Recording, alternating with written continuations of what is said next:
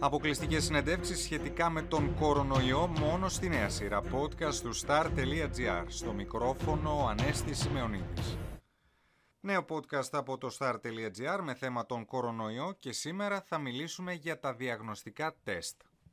Αναμφίβολα με την άρση της καραντίνας και σταδιακά με την επανεκκίνηση μιας σειράς κλάδων της οικονομίας, πολλοί ήταν όσοι απευθύνθηκαν σε κάποιο ιδιωτικό διαγνωστικό κέντρο προκειμένου να κάνουν κάποιο από τα τεστ της αγοράς για τον κορονοϊό.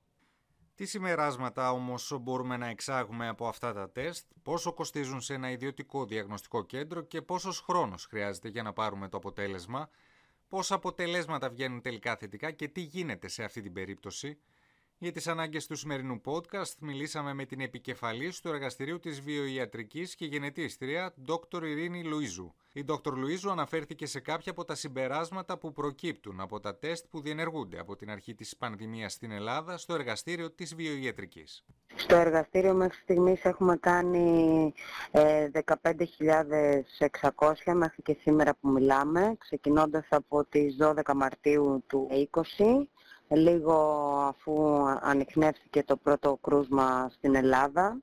Ε, σε όλο αυτό το χρονικό διάστημα η εμπειρία του δικού μας εργαστηρίου είναι ότι ένα ποσοστό περίπου 1,5 με 2% των δειγμάτων που εξετάστηκαν ε, ήταν θετικά για το κορονοϊό. Τι συμπτώματα είχαν όλοι αυτοί οι πάσχοντες και σε τι ποσοστά; Η αλήθεια είναι ότι επειδή δεν είχαμε πλήρη καταγραφή από όλους ε, για τα συμπτώματα, δηλαδή υπήρχαν και κάποιοι που δεν γράφανε τα συμπτώματά τους, από αυτά που έχουμε στα χέρια μας τα ιστορικά, εμείς μπορούμε να πούμε ότι από τους θετικούς, ένας στους ε, τέσσερις ε, περίπου είχαν πυρετό, ένας στους πέντε είχαν βήχα και σε κάποιο μικρότερο ποσοστό αναφερόντουσαν συμπτώματα όπως διάρρεια, πονοκέφαλος, καταρροή, τα κοινά συμπτώματα της γρήπης, όχι δηλαδή κάτι ε, πιο έντονο. Αυτό όμως που αξίζει να αναφέρουμε είναι ότι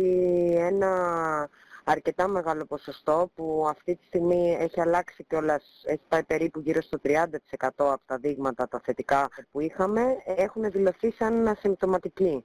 Δηλαδή δεν ανέφεραν απολύτως κανένα σύμπτωμα τόσο κατά τη διάρκεια που κάναμε τους ελέγχους πριν ε, ουσιαστικά το lockdown, αλλά και μετά το lockdown. Ποιο είναι το προφίλ τώρα των ασυμπτωματικών ασθενών ή αυτών που έρχονται για να εξεταστούν γενικότερα για κορονοϊό; Το τελευταίο καιρό που έχουν αυξηθεί τα θετικά, ενώ υπήρχε ένα πολύ μεγάλο χρονικό διάστημα στο οποίο έχουμε μόνο ε, αρνητικά δείγματα, όλα τα θετικά ήταν σχετιζόμενα με ταξίδι και χωρίς καθόλου συμπτώματα. Δηλαδή είναι άνθρωποι οι οποίοι είναι εργαζόμενοι και γίνονται μαζικά από εταιρείες στα τεστ. Είναι άνθρωποι οι οποίοι έχουν μια ανησυχία βλέποντας τις ειδήσεις για το αν έχουν ή όχι κορονοϊό. Αυτή τη στιγμή που μιλάμε, μετά και την άρση του lockdown, μπορούμε να πούμε ότι έχουμε δύο κατηγορίες. Είτε που έχουν κάνει κάποιο ταξίδι και έχουν έρθει σε επαφή με κάποιο επιβεβαιωμένο κρούσμα ε, ή έχουν ταξιδέψει στο εξωτερικό,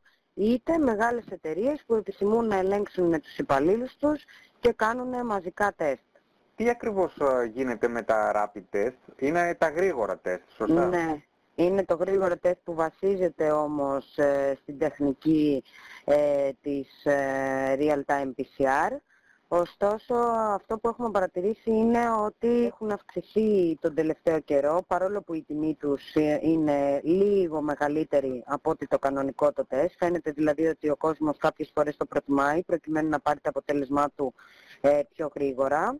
Στο εργαστήριο το δικό μας η πολιτική που εφαρμόζεται είναι ότι σε οποιαδήποτε περίπτωση ε, βγάζει είτε μια γκρίζα ζώνη είτε ένα θετικό αποτέλεσμα, το αποτέλεσμα αυτό πάντα επιβεβαιώνεται και με την κλασική μέθοδο real-time PCR. Είναι η μοριακή μέθοδος αυτή. Ναι, ναι, ναι. Το rapid test δεν είναι το τεστ αντισωμάτων, είναι rapid test που βασίζεται στη μεθοδολογία ε, του real-time PCR, αλλά γίνεται με πιο γρήγορη μεθοδολογία. Οπότε σε πόση ώρα έχεις τα αποτελέσματα; Στις δύο ώρες.